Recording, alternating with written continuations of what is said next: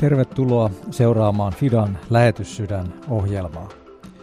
Fida International on Suomen helluntaiseurakuntien lähetystyön, kehitysyhteistyön ja humanitaarisen avun järjestö, joka on perustettu jo vuonna 1927. FIDA on myös merkittävä kummilapsijärjestö ja Suomen suurin lähetysjärjestö. Sana FIDA on latinaa ja se merkitsee uskollista ja luotettavaa. FIDAn noin 200 lähetystyöntekijää työskentelee 40 maassa ja noin 50 henkilöä heistä toimii kehitysyhteistyötehtävissä. Lisäksi sadat nuoret ja aikuiset suuntaavat Fidan kautta vuosittain lyhytaikaisiin lähetystehtäviin ja harjoitteluihin ulkomaille. Visiomme on, rakennamme yhdessä maailmaa, jossa jokaisella ihmisellä on toivo ja tulevaisuus. Monet tuntevat Fidan myös laajasta second-hand toriketjusta ja lahjoitustavaran kierrätyksestä. Tervetuloa ostoksille tai lahjoittamaan. Tässä Lähetyssydän ohjelmassa soitamme aina yhdelle lähetystyöntekijälle tai kehitysyhteistyön ammattilaiselle ja kyselemme ajankohtaisia kuulumisia. Minun nimeni on Jyrki Palmi, toimin Fidan apulaistoiminnan johtajana ja tällä kerralla soitamme Arne Törmäselle.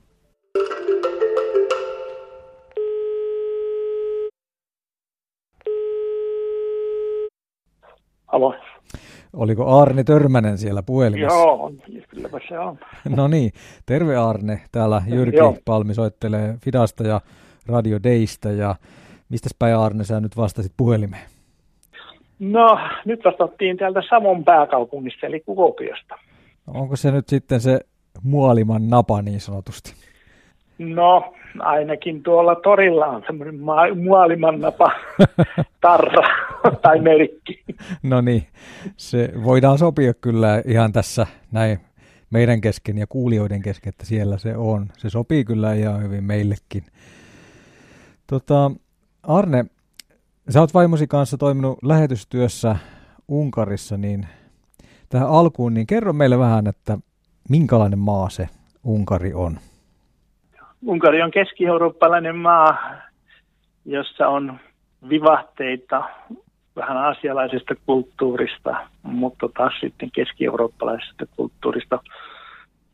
Unkari on monen valtion ympäröimä ja sen takia siellä kulttuurissa sitten näkyy niiden ympäröivien valtion kulttuurit ja, ja sitten tietenkin se moninaisuus. Kyllä me ollaan niin tykästytty Unkariin. Mm en tiedä, onko unkarilaiset meihin tykästynyt, mutta tuota, joku siinä viehättää.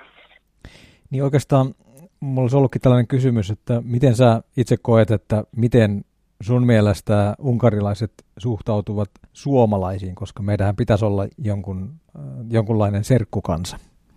Kyllä pääsääntöisesti unkarilaiset suhtautuvat hyvin myönteisesti suomalaisiin ja ainakin mitä me ollaan koettu ja semmoisen hyvän vastaanoton saa, kun kertoo, että on Suomesta eikä jostain muusta maasta. Ja hmm. Tiettyjä asioita Suomesta arvostetaan ja että sillä lailla unkarila- unkarilaiset kyllä pääsääntöisesti sen.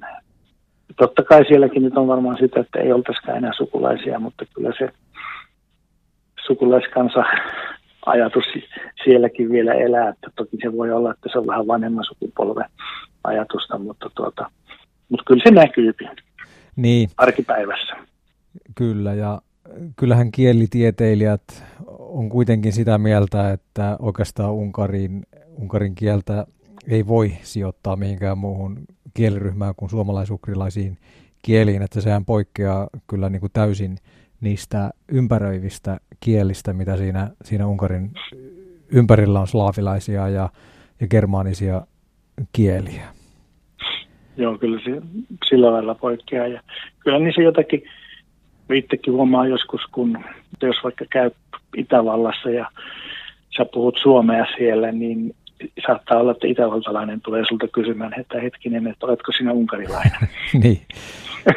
Joo, jo, joku on sanonut joskus, että, että jos on niin kuin sitä kuuntelee niin kuin kaukaa, niin välttämättä ei sitten tai siinä on sellaisia samoja intonaatioita, että, että se, se sanan painotus on siinä sanan ensimmäisellä tavulla, niin kuin suomalainenkin puhuu, niin ehkä kaukaa. Joku, joku sanoi, kun me oltiin aikoinaan Unkarissa, että se kuulostaa se suomen kieli, tai unkarin kieli kuulostaa niin kuin lapsi puhuisi sitä suomea takaperin.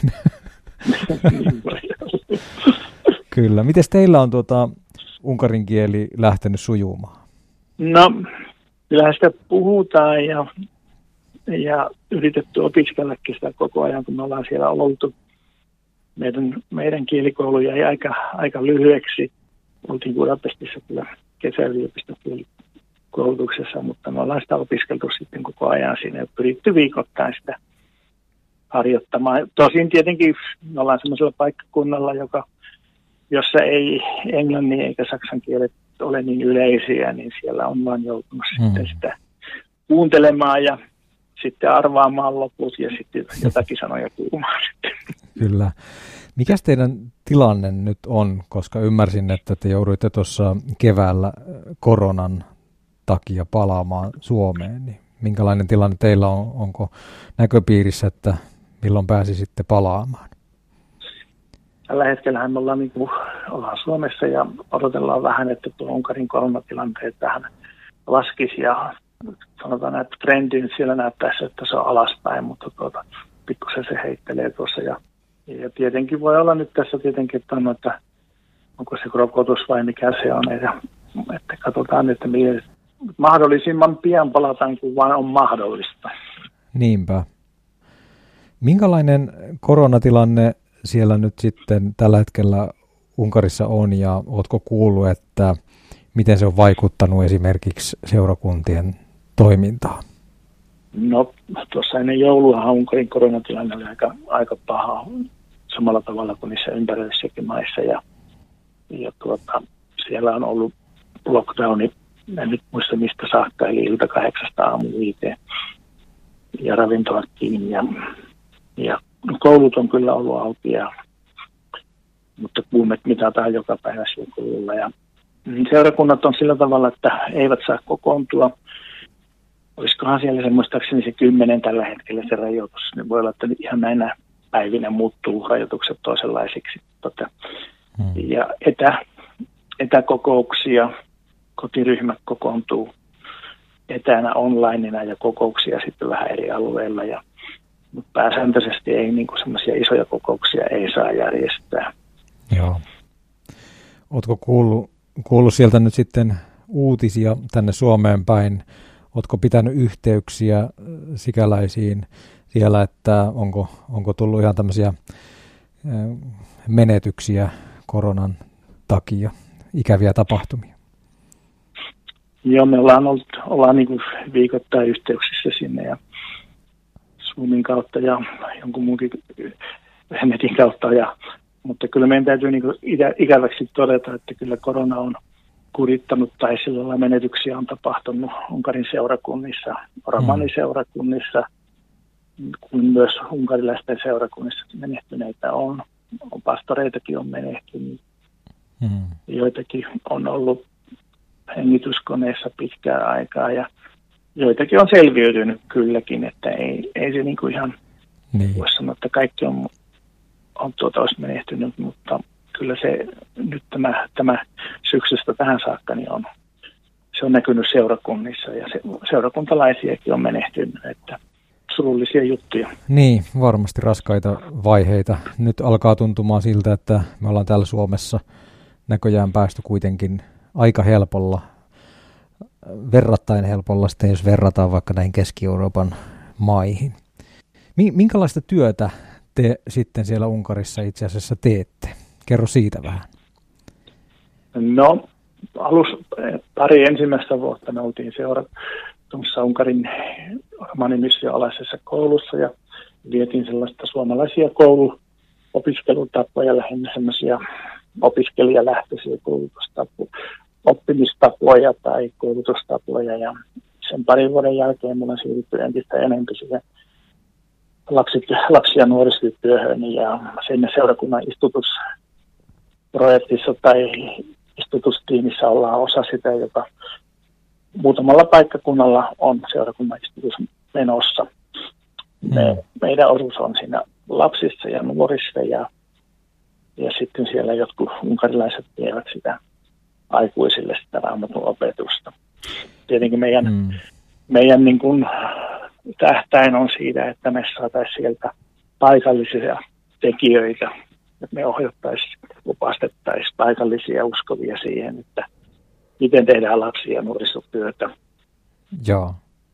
He oppisivat ja käyttää sitten seurakunnassa sitä, että lähinnä semmoisella, mä oon sanonut puskapappimenetelmällä, eli vierihoidolla, että niin. näytetään, näytetään, miten sitä tehdään, ei liian teoreettisella tasolla vie sitä koulutusta, koska hmm. monesti, niin kuin tiedät, niin unkarilaiset arvostaa hirveästi, että pitää olla melkein tohtori arvosana, joka voisi opettaa lapsia, että hmm.